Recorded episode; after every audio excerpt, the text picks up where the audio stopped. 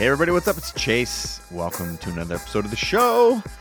My favorite day of the week when I record this, and because I'm so excited to get this out into the world. And today's episode, these are the ones that I love, where we get something extra special from an extra special person, which I feel like we get that at most episodes, aside from those micro shows where I just share my experiences. But this show is indeed one of the shows where I sit down with one of the world's top creators and entrepreneurs and unpack their brain with the goal of helping you live your dream in career and hobby and in life. And our guest today is the one and only inimitable Miss Sophia Amoruso. Now, you've probably recognized her as the serial entrepreneur that she is and the New York Times bestselling author. She's been featured on the cover of Forbes magazine, featured in Fortune 40 Under 40, Forbes 30 Under 30, Inc. 30 Under 30, Fast Company's Most Creative People in Business, and named one of Forbes' richest self-made women in 2014. Her New York Times bestseller Girlboss chronicled her early life as well as her experience as a founder of a fashion company called Nasty Gal. That was adapted into a TV series that premiered on Netflix, produced by Charlize Theron, which is crazy, right? That's amazing. But Sophia really made her mark when she founded Nasty Gal, bootstrapped that company to $30 million in profitability, raising more than $60 million in venture, and then scaled that business to north of $100 million in revenue. So, 2017, she founded Girlboss, which is a community for ambitious women, and then sold that to, gosh, who did she sell it to? Attention Capital. And she recently stepped away from Girlboss to launch something new, which is one of the reasons we had her back on the show to talk about her new online platform, online learning course called Business Class, which is basically an assembly of her experiences in business and what it takes for creators and entrepreneurs. If you don't have a platform and you don't have the MBA that some people think is helpful, she breaks it all down, and it's a really cool. I got a sneak peek of it. I had a good opportunity to speak with her over the course of her building this, and it was a fun conversation, fun journey to go on with her, and now it's out in the world, and she's happy to share it with us today. So if that any of that is interesting to you, if you want to be independent, be a free thinker, be able to create business and art and use your creativity in the world of commerce, then what she has built is going to be really, really interesting to you. And I also think she dances to the beat of her own drum, and she zigs when everyone else is zagging. She's really been ahead of her time on all kinds of different fronts, and she's just a wonderful human. I can't wait for you to hear the show. Before we do, just a super quick word from our sponsor, and then we're back with Sophia Amoruso. Hey, y'all. Hey, new sponsor alert. So this episode of Chase Jarvis Live is brought to you by CreativeLive. And you all know, yeah, of course, I am the founder of that company. But I got to just be straight up. This is unequivocally, no questions asked, the best place in the world for creator and entrepreneurial education. I mean, frankly, nothing even comes close, and it's the only one that's focused specifically on photography, design, video, art, music, craft, and maker, and the ability to make a living and a life in all those disciplines. It's where the best teachers in the world, where Pulitzer Prize winners, New York Times bestsellers, the best of the best go to teach. So, of course, I'm biased, but I just encourage you to check it out because nothing else comes close. And you will be on your way to join millions of other folks in our creative community there learning from the world's top experts. Okay, that's it. That's my soapbox. That is the commercial, and we'll hope to see you over Creative Live. Now, let's get back to the show. Sophia Amoruso is in the house. Sophia, thank you for joining. Hi, thanks for having me. Nice to hear your voice. I just hear two of them right now, so I don't know what's going on with the echo, but I trust it's the internet and it will work itself out. I am super happy to welcome you, and I do want to say congratulations on your new online course, which you just self-published today, called Business Class. Congratulations. Thank you so much. I'm so excited. It's crazy. It's beautiful. Also, I confess, everybody out there on the internet, I got a sneak peek, and it is incredible. And we'll get to that. But first, tell where in the world are you right now? You're at your home in LA. Where are you? I'm in sunny Los Angeles. Nice. It's not smoky. It's sunny now, but yeah. I'm at home. I don't leave. Nor do I. I've got this background here we were just talking about before we got on live. It kind of looks like, sadly, like San Francisco or LA like last week.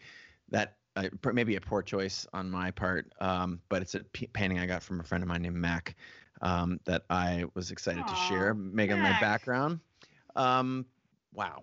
So if I was to start somewhere in this conversation, I would want to start back at the beginning of your, what I would call it, entrepreneurial journey. And as you know, the people who pay attention to me and Creative Live, they're creators and entrepreneurs. They identify as that and or creative people. They want to live their life on their terms. And I think that often starts at a really young age. And I'm curious to hear from you where you got your start. What was some of the earliest entrepreneurial mindsets that you remember or experiences that you had? And, you know, was it just being an independent person, or what paved the way for you to get where you are right now? Yeah, I mean, I'm pretty much unemployable, and I think that's where it began. And I didn't intend to start my first business as like a thing that would become a thing that would get really big. I had no idea what I was doing. I was 22 years old, and you know, was using these tools that we all have at our disposal. At the time, it was eBay, PayPal, and MySpace, and now there's, you know, Venmo, Shopify, Squarespace, Etsy, Facebook, Instagram. Very different time. I'm not like that old. I was like 22. It was just like, because it was 15 years ago. But, you know, bootstrapped Nasty Gal, which was a vintage clothing store on eBay, to $30 million in revenue profitably from, you know, the back of my 87 Volvo, just nice. Flipping clothes, and then raised about $60 million in venture capital and built it to over $100 million in revenue, whatever. I guess that's not the beginning, but it was like, I just put one foot in front of the other. I did things that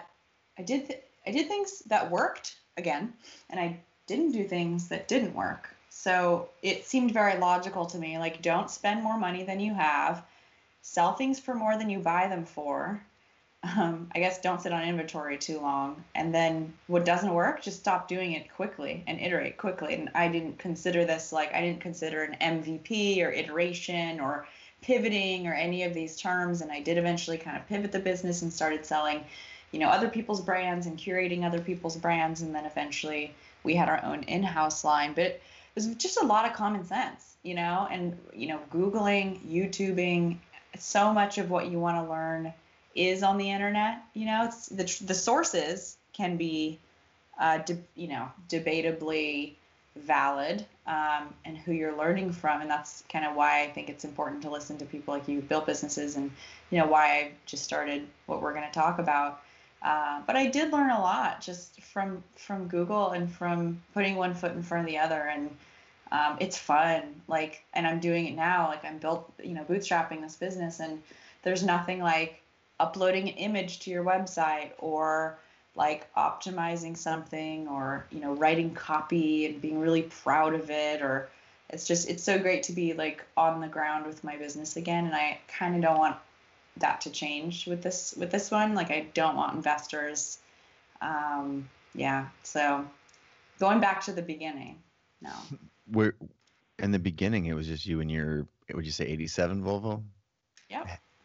And what was sweet about that you feel like you've returned to? Because so many people, just to qualify my question here, so many people, their vision of their business is to try and make it as big as possible and get 150 or 250 or 1,000 employees and have hundreds of millions in revenue. And, you know, to be fair, these are journeys that both of us have taken. And yet here you are back, not quite out of your 87 Volvo, but, you know, trying to replicate a thing that you had. And I want to know why, what was so good about that that made you want to come back? And what are you running to something or from something or both?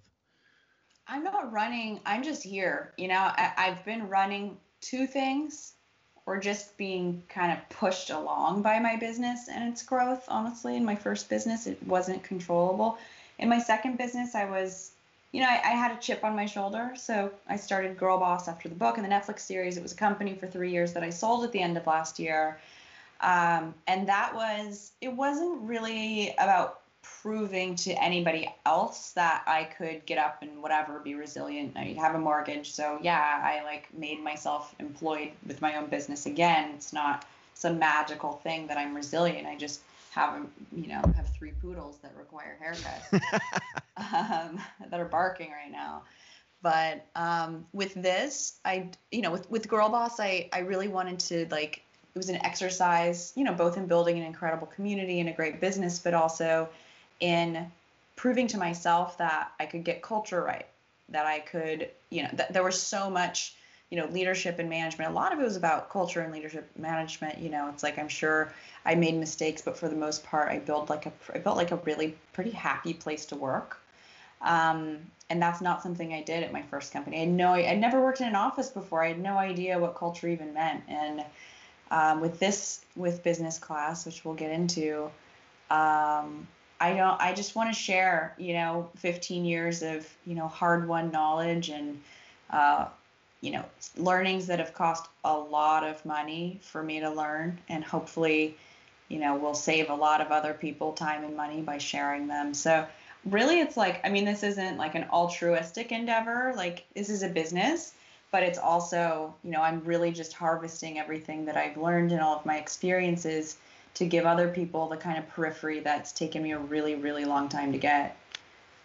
Well, I think it's fair to say that the folks who are tuned in from Colombia, Portugal, London, New York, LA, South Africa, Malaysia, are curious to know the why behind your new thing. Clearly, you've had all kinds of adventures in business.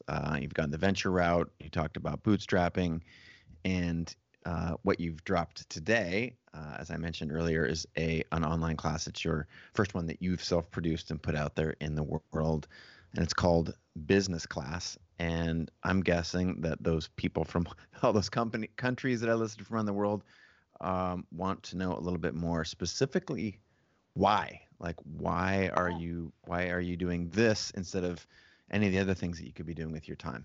Totally. It's awesome you have such an international audience, because something like half of my audience is international. I don't know if it's because the book was in a bunch of different countries or the Netflix series, and it's awesome to make an impact on such a big scale like what you're doing. And the course anybody can register for it anywhere in the world.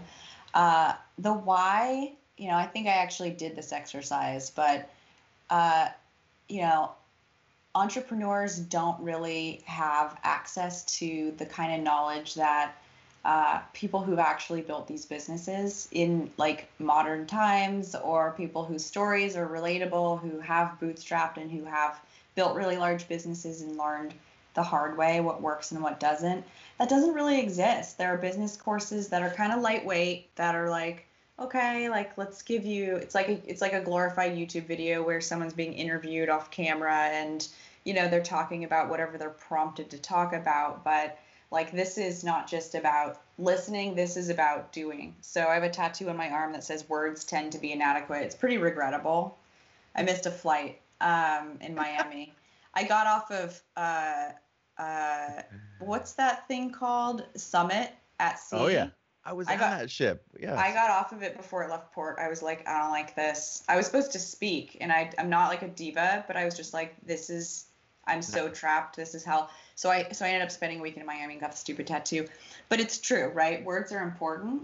I use a lot of words. I write books. There's 200 pages of worksheets in this course that I've written that are, you fill them out, you're really working on your own business, but it's an action plan, right? So this isn't just like sit and learn. It's not academic. I'm not an academic. I didn't go to college.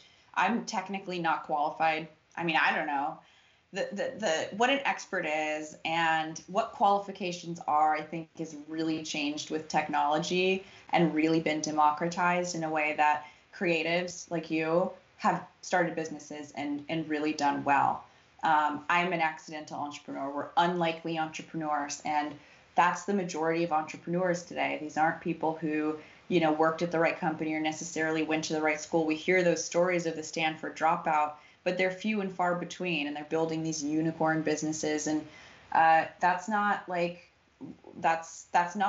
it's about. I was just talking to Arlen Hamilton. Oh yeah. I love Arlen. She's been on the show. Great. Good friend. Yeah. And she used the term the zebra movement. So there's the unicorns who build the billion-dollar businesses, and there's the zebra movement that we didn't get into it, but I think it's about like the unicorn billion-dollar business kind of founder. And after having been, again, I wasn't a unicorn, but I built a business that was worth, valued at $350 million, owned 80% of it and had hundreds of employees. It's like on the other side of it, it's just like none of that matters. The lists don't matter. I want to share with people what really matters and save them the time of shooting for the glory that is in my bio, that is validating and credibility, and it's great. It's a great story, but none of that stuff matters. And honestly, building a massive business and raising venture capital, I've done it. You're not in control of your life anymore. You're beholden to your business. You're beholden to stakeholders, in employees, in investors, in customers, and you have so many people to please. And it's just not fun. It seems very glamorous, right? On the outside, because, here I am on the cover of a book being like, yeah, but it was a shit show. I never want that again. So I think just it's, what I'm trying to do is kind of reframe in some ways, what success means as an entrepreneur or a founder. And it doesn't have to be entrepreneur with an E or founder with a, with a capital E or founder with a capital F. It's like, you can be a small business owner and a founder. You don't have to sit on panels. It's like the millennial dream to sit on panels. And again, that's not what it's about. So this is for the person that I relate to, for someone who probably has more of an education than me because I'm a community college dropout, but for someone who's probably an accidental entrepreneur and isn't going to go online and take a weird ass stale MBA program or go to business school and spend hundreds of thousands of dollars to learn theories. This is for someone that I want to go I want them to go put their MVP into the world right now. I want them to go test and iterate. I want them to do that cheaply. And you don't even need to be part of Y Combinator to do that. You don't need whatever it is, 150 grand or how much, I don't know. So this is in terms of why, it's just it's here. It's not, this isn't opportunistic. This isn't oh, I could make money. This is I want to have the lifestyle that I want. I want a digital business. I don't want a big team. I want to work from home. I'm going to launch this. It's going to run for 8 weeks. People will have lifetime access to this arsenal of knowledge. And then I can go not feed this monster for a few months and I'll go launch it again. But this is also the kind of thing that fits into the the introverted stay at home kind of person that I am. So there's a lot of different reasons, but I'm doing it with probably more conviction than anything I've ever done, and that feels really good. I think that the why is so important, and often, I don't know about your particular journey, I just know enough to be dangerous and have this conversation with you about your previous businesses, but there's often a disconnect that I find when I'm talking to my friends that have done similar things that you've done, I've done, and others that we share in common, of doing getting sucked into a vortex that you don't really know where you're going or why you're doing it, but it's sort of just it's inertia, or that's what's happening right now, or it's what's trendy, or and I don't necessarily fault those entrepreneurs myself, but I'm curious to know the stuff that made your previous two businesses hard for you. What are those things, and what have you done to specifically to eliminate them? Because I know you've made some choices, like when you created Girlboss, as you said, out of the Netflix series and the book, and then gosh, it was probably 18 months in, you sold that. What are some things that you've done to sort of, once you've got into these positions where you found yourself less happy, or this is not what you signed up for, because you just either, went along with, as you said, you mentioned one comment just a second ago, your businesses drove you rather than you drove your businesses. What are, what's different this time around specifically in your brain? Yeah. I've had explosive growth, with Nasty Gal. We went from, $250K to 1.1 to 6.5 to $28 million in a few years profitably, right? Before investors came in, and that's a great story. But when you start something without intention, like I said, oh, I'm an accidental entrepreneur, very cool, great story. Things that don't have intention don't scale well. Mm. And that's something I talk a lot about in the course, whether it be a brand book or guidelines for like how we work together, how we treat each other, what behaviors are tolerated and aren't. It seems very unnecessary when you have like one employee, or it's just you and you're hiring a contractor or a part-time person to document this kind of stuff. But objective guidelines for people to have that you can point them to and say, this is what we're doing, rather than I think we should do this, allows you to take anything personal out of those conversations as a leader. If it's about something like culture, it's like, no, this is what we all signed up for. And if you're not living up to it, this is very matter of fact. And that allows you to hold people accountable to those, to what those ideals are as you scale your business. And then you can scale it beautifully because you had intention. As far as like a brand book, for example, I've always had really strong brands. Nasty Gal is a great brand. It just kind of, if I just do this, it's not as simple for everybody to just get on board and write copy the way I write copy, or take pictures or cast models or style or curate the way I do, right? And it became a Nasty Gal eventually without, again, a brand book or like guidelines for what the brand is and how to bring that to life. It became like a catty culture of like haves and have-nots, of like cool culture, like cool kids. And again, without those objective guidelines, if you're a leader and people aren't governed by those, they're going to say in a room when you're not there, oh, Sophia wouldn't like that. Sophia wouldn't do it like that. And it's just not about that. They'll weaponize. This is a lot. No, but this is what we're here for. Yeah. People will weaponize your brand against other people in the company. There's like, the people who like came out of the magazine world. I mean, it was a fashion company. So of course, there's people who are like, oh, I inherently know it's cool. And then in a room, they'll just tell someone who has an idea, but maybe didn't, work at the coolest, independent fashion magazine ever. They'll look at this person and be like, that's not on brand.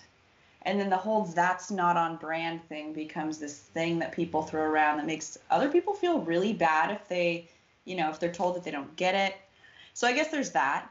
I mean, that's a big part of it. And with Girlboss, I tried to invent a business model. So it was an experiential business. We had podcasts, we had a newsletter. It was a media business, but it wasn't a scaled media business. So we couldn't like run huge banner ads or do, media plans and work with, the media buyers. We were doing kind of integrated brand marketing with people and working with their, PR teams or brand marketers or experiential people, and those are just much smaller budgets than if you're like, hey, we're Refinery 29 and we can blast this ad about your lipstick to a bazillion people. So with Girlboss, I think, and we also built a social network, I tried to invent a model and it was fine, right? Like we did fine. That's what everybody wants, right? Fine. In terms of the business itself, like yeah. It was a great brand. We did a lot of really, really special things. As far as the business goes, we never quite nailed the thing that would completely scale. And, how I'm applying that to what I'm doing today is there are course creators. There's course software. There are best practices for how you build your email list, how you market to people, how you retarget them, like how you sell this shit. And you don't have to build technology to do it, right? You just have to create really great content. And I'm not a purist about building my own things because every button is a reflection of like who I am, and every single thing is customizable. Like what it's about matters more than like every single pixel, even though most of 95% of the pixels on you know, my site and the site you log into to take the course are, you know, pixels I'm happy with. It's just not worth, it's not worth trying to do something that's already been done really well before. Just like, don't make it so hard on yourself. Like you can totally you can invent something. Maybe you'll be a unicorn, but it's really hard. It's really, really hard. And it sounds like that's not actually what you're after. I'm going to put some words in your mouth and you tell me if I'm like on or off. What it sounds like you're striving for is freedom. Is that, is, you know, I'm trying to lock on to, if you had some core values that you have learned through your experiences building businesses that you were partners with with other people relative to what you're doing now, is there a different set of values? And if so, what are those values? I put the word freedom out there because I'm just trying to synthesize, you know, all of the different aspects. You're like, I don't want it to be like this. I don't want it to be like that. Mm-hmm. But what do you want? Is it freedom? Is it independence? Freedom, flexibility, autonomy. Independence. I say that. A lifestyle. You know, I didn't know what a lifestyle was in my 20s. I was like drinking every night, out eating oysters and, you know, on business trips and going to, you know, speaking at Cannes Lions and just always on the go. My house was a crash pad. It's a pretty great house. And now I'm at a point in my life where, like, I want it. Well, one, it's COVID, but like I was eating dinner at home before COVID. Like I was going home after work before COVID, but I still had the startup and I had investors, and there were weeks where I was flying up to, you know, the South Bay or San Francisco and pitching people like every, you know, twice a week or whatever. And that's just exhausting. Like I don't want to have to rely, I don't want to have to network to get done what I want to get done. All I care about is connecting with a community of people who care about what I do. I don't care about press. I don't care about accolades. I don't care about, you know, publishing revenue. I don't care about being a fastest growing company. I just want a lifestyle that I can control. So I think that is freedom, but I also want to do something that is really, you know, I have boundaries now where if what I sign up for requires a shitload of travel, I'm not going to do it. You know, say I do a TV show, not in the plans, but I've thought about it. And there are non-scripted TV shows where I could go to different people's businesses and fly all over the country to like diagnose them and fix them or whatever. Let's just say that's not what I'm going to do, or I could have a studio but like drive to a studio in Los Angeles, record something in sprints, and then like drive home every day, you know?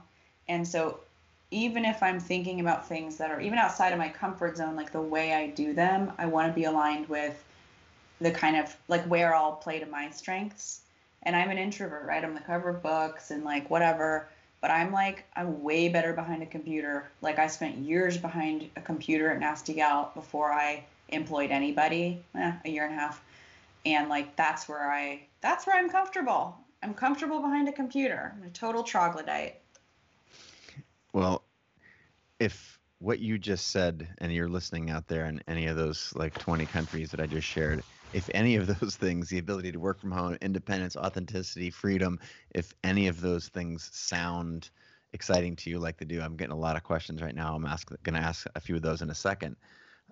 I, again, got a sneak peek of Sophia's new class called Business Class, and it is exceptional. It's beautiful. And as someone who has done many of the things that Sophia has, not all of them, I don't have a Netflix show, but you know, having raised venture capital, built a business, had a board, all these other things, like that, it's not all it's cracked up to be. And the things that Sophia shares in Business Class are exactly the things that you cannot get just from an MBA, or you're not going to find in the boardrooms, and you're not going to hear from the venture capitalists because they don't necessarily want you to build the kind of business that you want to build. They want you to build the kind of business that they want to build. And there's a function for venture capital, but I think what Sophia is sharing here is, to me, this is the hardest stuff to come by, and very few entrepreneurs have put the raw sort of truth out there in one particular course. So I gotta go to a couple of the metaphorical phones.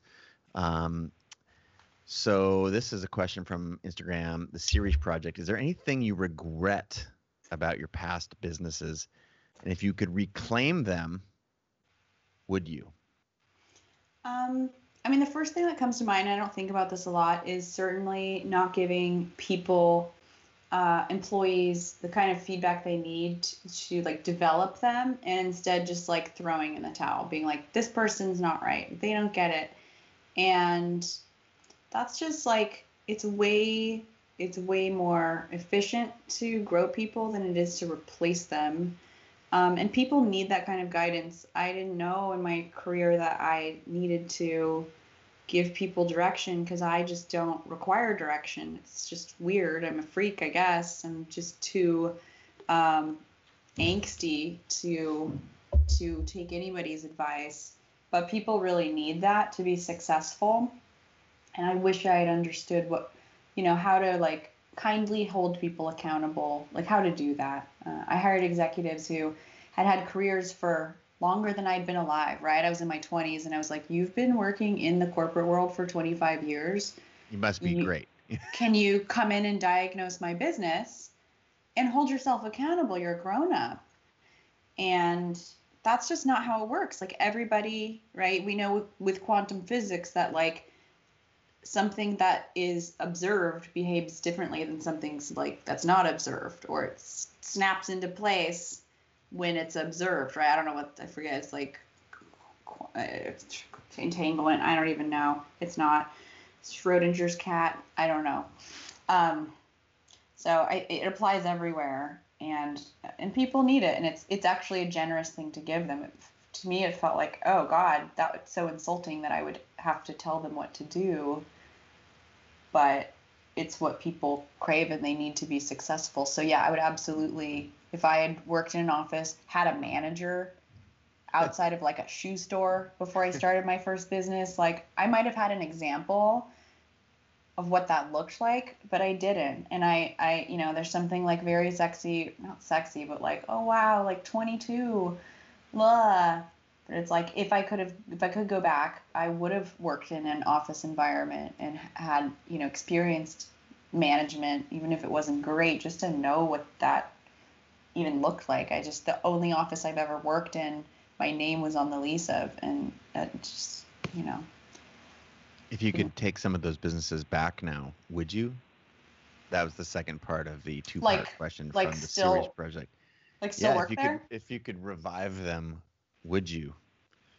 Or is your new universe, the one that you just talked about, freedom, authenticity, connection, independence, would you not go back because your previous businesses wouldn't have all of that? Yeah, this is not like an alternative. This is, you can't change history. You know, I didn't anticipate not, you know, leaving Girlboss, you know, a few months after I sold it, 6 months after I sold it, but COVID happened. And the company really, you know, we did a lot of events and that all kind of went to zero. But as I think about, you know, this next stage in my life, it's the first time that I haven't really been beholden to this beast that I, you know, started. And honestly, if this becomes a $100 million company, I'm not going to let that happen, because I don't want what comes along with it. I just don't. There's not too many kitchen counter $100 million businesses, are there? What do you even do with that? You know, I'm like, I want solar panels. I just want solar panels, you know, like I don't need shit, like my clothes, whatever. No, I wouldn't. As much as I loved my time at Nasty Gal and at Girlboss, and you worked with such amazing people and did super fun stuff. Like, I'm having fun. And this is part of my evolution. Even when things don't go right, there's always an opportunity for you to get up and be, you know, to reinvent. And like, I just kind of love that. I love it. Awesome. There's another question coming from YouTube Live that I think is really interesting. And it's a little bit longer and I'm going to paraphrase it. It's basically, do you believe, and it's from Moise Levy, do you believe that your business can be copied, or is it unique because it's based on your personality? You know, I thought Nasty Gal was unique based on my personality, and then all these people came around and sold cheaper dresses and hired the same, cast the same models and sold similar clothes. And like, I do think that eroded our business, because at the end of the day, someone would rather pay $40 for a dress than $70 for a dress. There's just a customer. So I thought Nasty Gal would, like, you know, compete on the brand, and that people knew the difference, and, you know, they'd show up and pay more because Nasty Gal was a feeling, like it was a brand that meant a lot to people. And, you know, these other websites were like a commodity and just like selling stuff. Like nobody was emotional about those brands or purchasing from them. So I think I was like a little overconfident with Nasty Gal, because those like cheapo retailers that showed up and the copycats, like I know they, you know, I can't quantify it, but I know they affected our business. With this one, I mean, it's like I think it's just a little naive to say that anything can't happen. I imagine, and this is like, I don't really make claims like this. Similar to Girlboss, the book, there were no millennial women writing business books, and now there's an entire category of it. And Girlboss has been in every one of their proposals to every publisher, saying like, this is the comp, and this is like what we want to achieve, right? And then I end up blurbing their books. I think this is going to be that, and I think there's going to be like a bunch of other like, and that's great based on other people's experiences. So the category will get more crowded because people do want to learn, you know, independently now. Education's changed. Can't even go to college.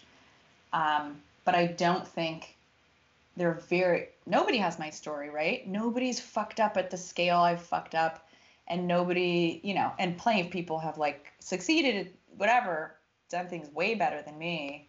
But my story is a unique one. My experience is a unique one. And what I share, other people like wouldn't share. I just kind of like, I told my therapist, like, there's nothing I would talk about with you in here that I wouldn't just like tell people. Like, it's like all, like if it runs through my head, it runs through other people's head for sure. So and if you want to, it's just kind of like, it's way stickier to share what you actually feel than to like make a bunch of shit up, whatever, you know, I'm going to throw this in, but.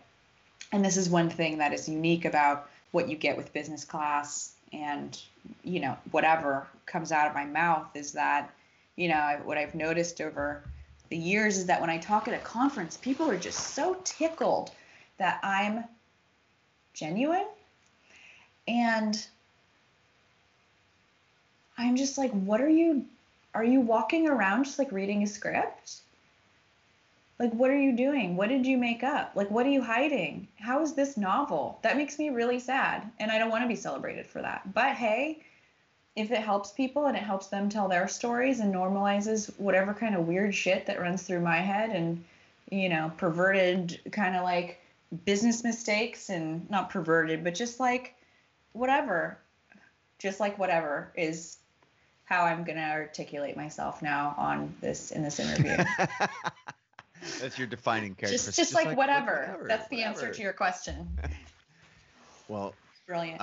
No, I think there's something very serious embedded in there. This idea that, you know, go back to the question is like, is your idea unique? And most ideas are not unique, but the personality behind them, what you put into it, that is, whether it's art or entrepreneurship. I think what I'm hearing from you and what I've personally experienced is this.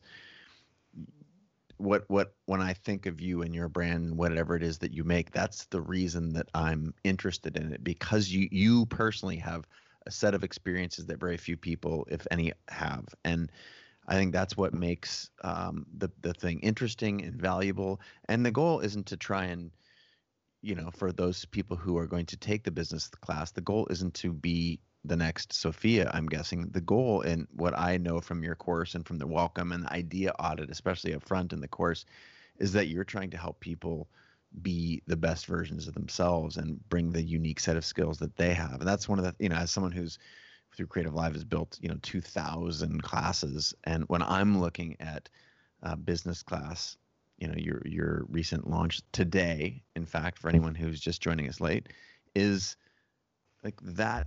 The thing that are your weirdest, quirkiest, most unique experiences, that's the thing, whether you're a creator or entrepreneur, that you need to put the most of into your business. And when I see your work out there and when I see what you produced, to me, those are the defining characteristics, unmistakably Sophia. Thank you. So, yeah, and to that end, got a couple of other questions. One in particular that is getting at me here, which is why now? I got, you know, we got Grady, we've got Dylan, Esmeralda, Bruce, Caleb, Marcelo. I'm compelled. Like this is like a vacation. Like I'm having. Did I interrupt you? No. But there's like, just a lot of people, and the common thread is why now? Like, why are you putting us out there?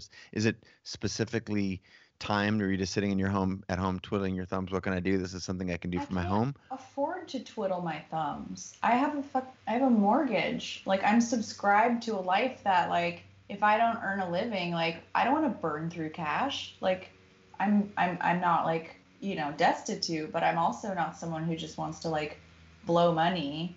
I don't understand, like, I mean, maybe someday I'll take a sabbatical or whatever people do.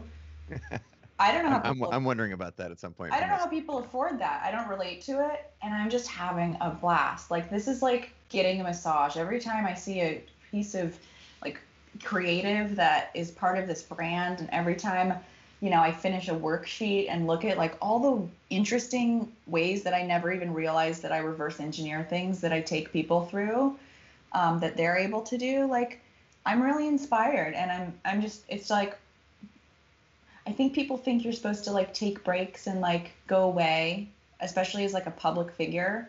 Like, oh my God, you're like Beetlejuice. This is like the third business. It's like, do I have to say it 3 times? Beetlejuice, Beetlejuice, Beetlejuice. Like, are you going to go away? And I'm just like, if you're 20 and you don't know what she means, look it up. Okay, so why now? The answer then is because this is the time of life that you're in. You feel like you've got another idea that you want to put out there in the world. So is that fair to say, or am I? Yeah, just unfair? Like it's like, well, this is channeled. Like this is just, it's just there. So it's like, why would I sit on it? As someone who's been along for a couple in your friend circle for a couple of these businesses, this to me seems crazy focused and crazy aligned with who I understand you to be. And again, for those who are just joining us, we got a couple of folks, Gotham City just tuned in. We've got another Argentina. If you're just joining, I'm sitting with Sophia Amoruso, and she today, like, I don't know, 7 hours ago, launched her new online course called Business Class. Can you walk us through just a few specifics, like for the folks right now who are like typing it into their browser? What is it you get? Why do you, you know, what's the, I'm sure you got a, ooh, that is so beautiful, by the way. It's amazing. It's incredible. This gets shipped to your house no matter where in the world you are. This is blue skies ahead. And this is what you put your hundreds of worksheets in as you go through the course over 8 weeks that I lead you through and do weekly Zoom calls. But you also get lifetime access to a war chest of shit that I know or have experienced or watched other people do or not do, along with best practices and whatever. It's all on the landing page at takebusinessclass.com. But you get everything. There's bunch of bonuses too. So there's like 8 week, like, you know, okay, so there's 8 flights. Those are modules. Modules are called flights. Within the modules, there are lessons, multiple lessons. So if it's the, you know, finance and legal, it's like intellectual property, LLCs or corporations, finances. So that's like the kind of,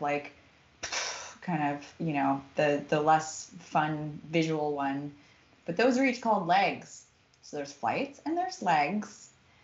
And I take you through everything from just like naming your strengths and discovering what your strengths are at the top of the course, to doing a competitive analysis and just kind of figuring out, there's a lot of reverse engineering. So just, you know, like literally when I don't want to talk about it. I can't give it all away, but, you know, scoping out your competition, plotting out where you sit on that map, doing a SWOT analysis. So there are some kind of MBA business school kind of exercises in there because I've done them and I think they're good. And I was resistant at first to be like, what is this weird graph, or, you know, and like some of this stuff is important. Problem solution, figuring out what problem you're solving for, how to solve it, how to talk to your customer to make sure that like you're actually solving a problem and, you know, relieving friction that they have in the world. putting together your MVP or minimum viable product and throwing that into the world, putting out the ugliest, most basic thing you can as quickly as possible and getting feedback as quickly as possible, all the way to naming your business, like such a fun exercise in naming. And even if you have a business name, it's like you're going to name another product, you're going to name more things, and I'm good at names and I love it. To logos, you know, brand identity, colors, complementary fonts, building a website, paid marketing, earned, owned, running a Facebook ad to, what compliance means with employees, how to recruit, how to negotiate. There's a whole module on negotiation. So negotiating, it's a bonus amenity. Negotiating on with vendors, with clients, so grinding vendors down, getting clients to pay more, and paying people fairly but not overpaying them, and whether or not you should put out the number first or second. And there's also another bonus module on, there's one on getting press and pitching yourself to be on podcasts and things like this, because not everyone can afford a publicist. There's also a module on hiring for diversity and inclusion, which is taught by a woman named Victoria Torrey-Bell, who founded the Black Women at Facebook group, and 8 essential legal documents that are worth like $3,000. I thought it was 10. I think it's 10. I don't know how to. It's like I haven't gotten the bill yet, so I didn't want to like overvalue.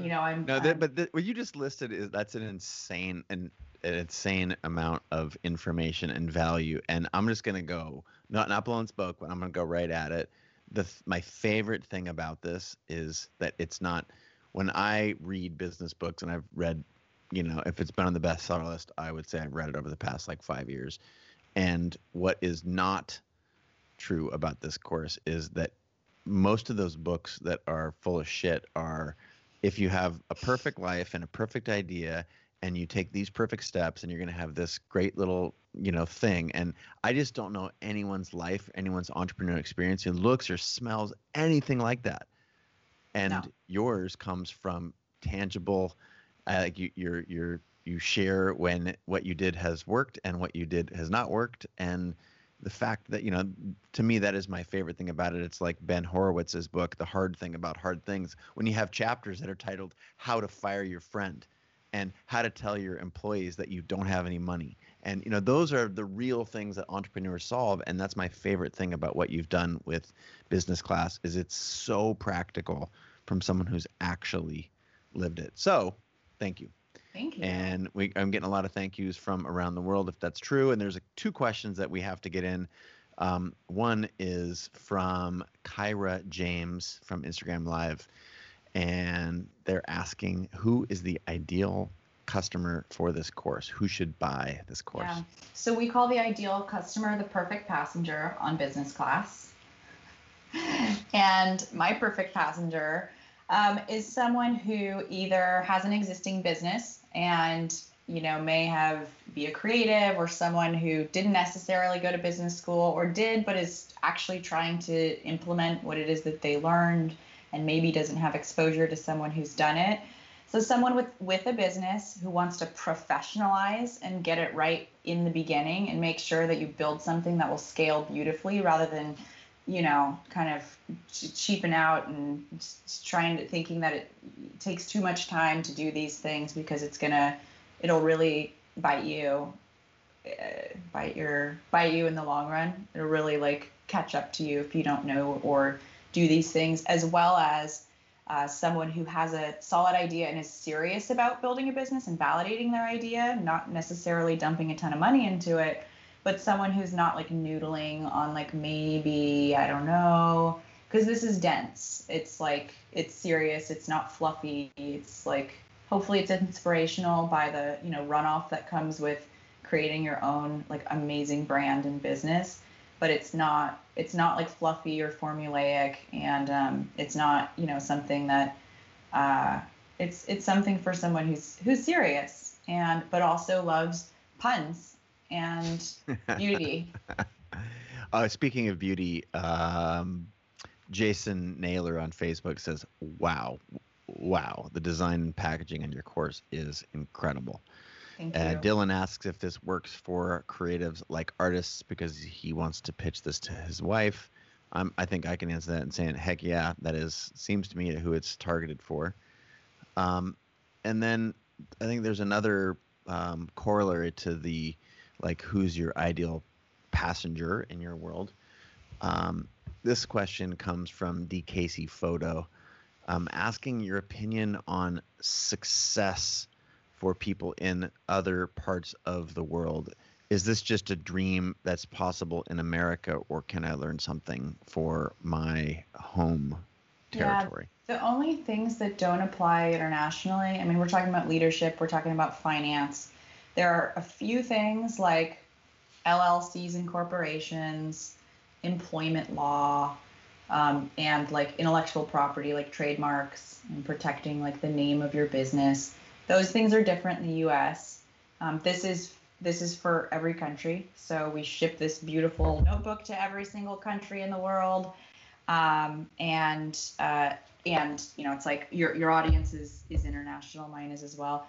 And I think it's hard to, let me say, it's the whole kind of trope that online courses kind of sell that like anybody can do anything just like me, I think is really a disservice to people.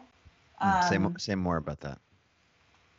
So everybody has a different experience and is starting from a different place. And the whole like, you know, if you put your mind to it, you can do it. I mean, I believe that absolutely, right? I believe that we can manifest things through like hard work and good intentions and, you know, educating ourselves. And, you know, hopefully this is part of that. But when I, you know, not everybody is starting from the place that I started, right? Like, I wasn't destitute. I had a crappy old Volvo, but you know, I grew up solidly middle class. I'm white.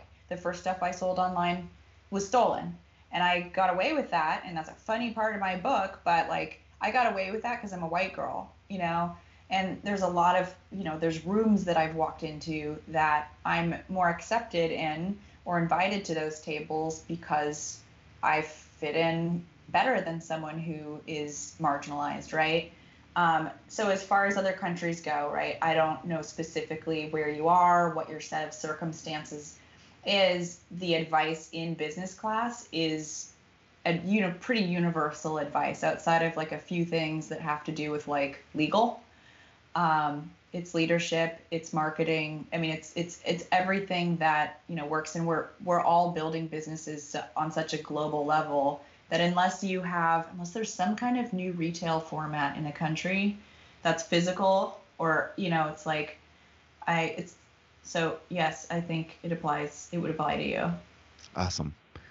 Ron, also from Facebook, asks, I didn't know that owning a business would end up being a psychological exercise in managing my personal issues so I can operate successfully. Have you found that being a business owner requires the same of you to get through personal stuff, obstacles, overcoming fear, etc.?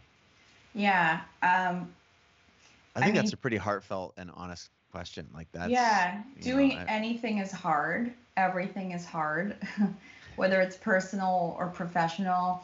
And I feel, even though I've been dragged through the mud, I've had really bad publicity. You know, I built a crappy culture at Nasty Gal. I just didn't know what I was doing. Like, all of those things I've taken to heart and actually considered if they're true. So every hardship I've experienced, or everything that's been said about me that is, you know, by someone who doesn't actually know what happened, or doesn't know who I am, or is just writing a sensational headline, I consider it all. And I've had an opportunity, you know, whether it's employee feedback, right? I consider it all, and kind of like, I don't take it all for, you know, at face value, but there's an opportunity to learn from everything that happens in your business, good and bad. And actually, success just makes you lazy, right? Like, when you're on top of the world, you don't see what's like below the tide. It's like a bunch of weird crabs and like dead crabs and funky mud and trash. Sometimes, you know, canned beer, empty cans. But And I personally think that business is just a kind of vehicle for you to, if you listen, be a better person. So I'm an only child, and greasy. I'm an only child who didn't really learn to share, I didn't finish college, so finishing things was like I was without discipline. And through business, I've kind of rounded out, I think, a lot of the things I would have probably gotten growing up had I had siblings or happy parents, or, I've learned a lot about communication and boundaries and things that do apply to my personal life that I feel so lucky have been, and to have been able to learn with something that is also inspiring to me and, has for the most part made money. So I think, business can be like a very kind of spiritual journey if you're listening for the lessons. Yeah, I think there's a bit of that in the section and the course around management and leadership. And those are very different things. And of course, you go deep on the culture part, which is where you are. You've shared before that's like a new leaf for you. What is it that you want to build, and how can you be intentional about it? What's hard right now? This is a new adventure for you. And I think you've done a good job of sharing past challenges and overcoming, whether it's venture capital or a lower price competitor or whatever, but what's hard now? I think it's taking care of myself. I think I'm supposed to say, this whole lifestyle thing, like it comes after launching a business. I can talk all about wellness and, the last few weeks have been, 16, 18-hour days. Like I went to bed at like 3:30 a.m. last night, and Fast Company broke at 4 a.m. and I was up for our team group call and looking at sales coming through very early in the morning. So honestly, I think it's like eating, like not ordering delivery. Actually cooking at your own house. Good food. Just miss cooking. Yeah. I'm kind of like burnt out on like pokey delivery and sweetgreen. What else is hard? It's hard and really romantic, but if you go on the website at takebusinessclass.com, there's like a beautiful video. So all of the course lessons and then the video you see on the homepage were shot, directed, like mic'd up, edited, including graphics and sound, by my boyfriend, Galen, who I've been with for 4.5 years. And it's beautiful, but like we're in our house, like working together, and it's been really, really fun, but it's also like we haven't stopped to just be together. Yeah. In a little while. So I think that's challenging. I think it's, it can take a toll on your relation. We're fine. But I just kind of like miss not doing anything with him, Thanks for sharing that part of it. And also folks around the world like Ron and Sergi and Kelly and Tomas are thankful to get let into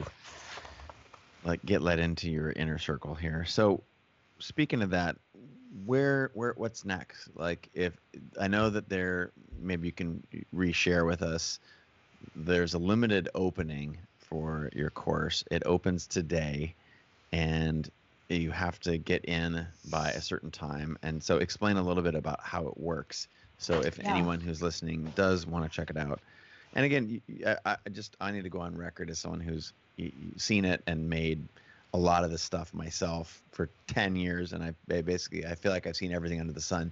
This is super well done. And it's very, very valuable information that you can really only learn from someone who has had the type of experience that Sophia has had. So my personal endorsement right there. But walk people through what their experience would be and how long they've got, because it's as you mentioned before we got live, there's a it's not for everyone, and and it's limited in space and time. So give people the instructions. Yeah. So because Business Class is a course for entrepreneurs who with which I do weekly group calls, and I answer everybody's questions, both about the course content, and we have a private online community. It's an app for iOS and I'm just like, I can't believe how much we pulled off in 3 months, but it's a iOS and Android app called The Lounge. So I'm in there as well. And because of that, it has to be over a finite period where I'm taking kind of like a class of students through business class. And it's just not like, here's a thing, so we have to close the doors and take off by a certain date.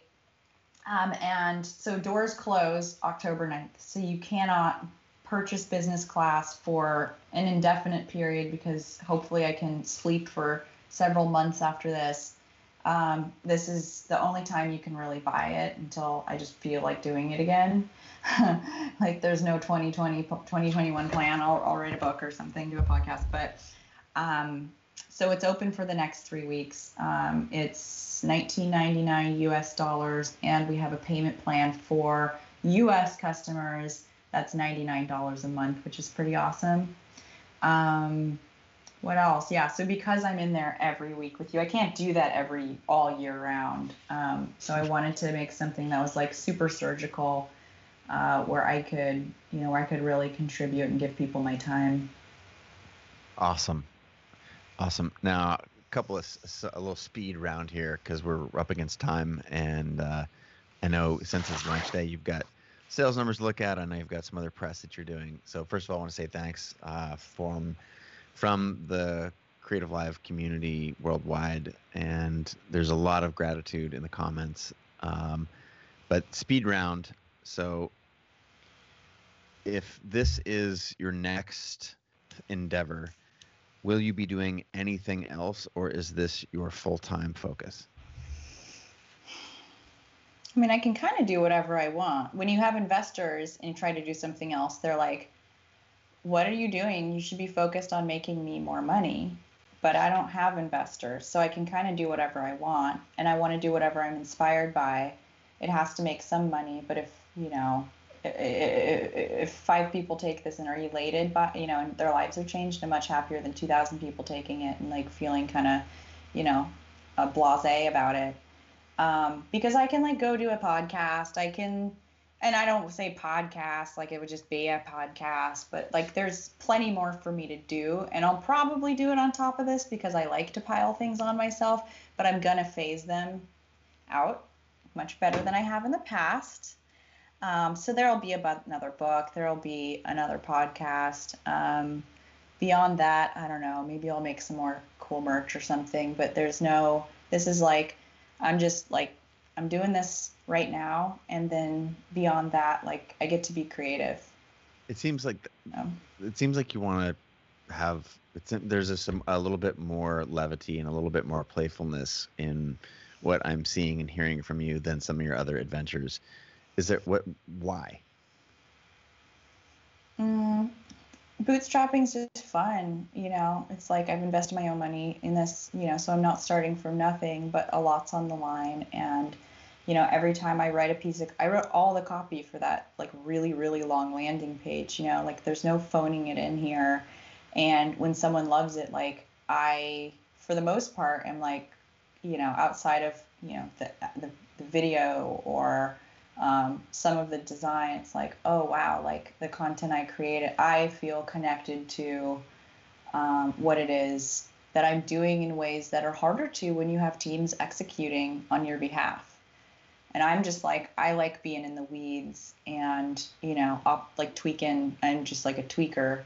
And when I tweak something and it makes something better and someone responds to it and their life is better, or they purchase it or convert or whatever, respond to it or inspired by it, like that's just so gratifying. So I like being on the ground. I like being in the weeds. And I can only do that because I don't have a big team. You're kind of a dummy if you're in the weeds and you have a team. You can't do that. But for me, general management, I'm like not good at it. So I'm doing what I'm good at. I love it. Well, it's insanely inspiring. And I think this concept of individuality, freedom, doing what you're good at, being passionate, staying close to the product. If any of these things sound like something that you're passionate about, I personally recommend you check out Sophia's new course at Take Business Class. girlboss.com.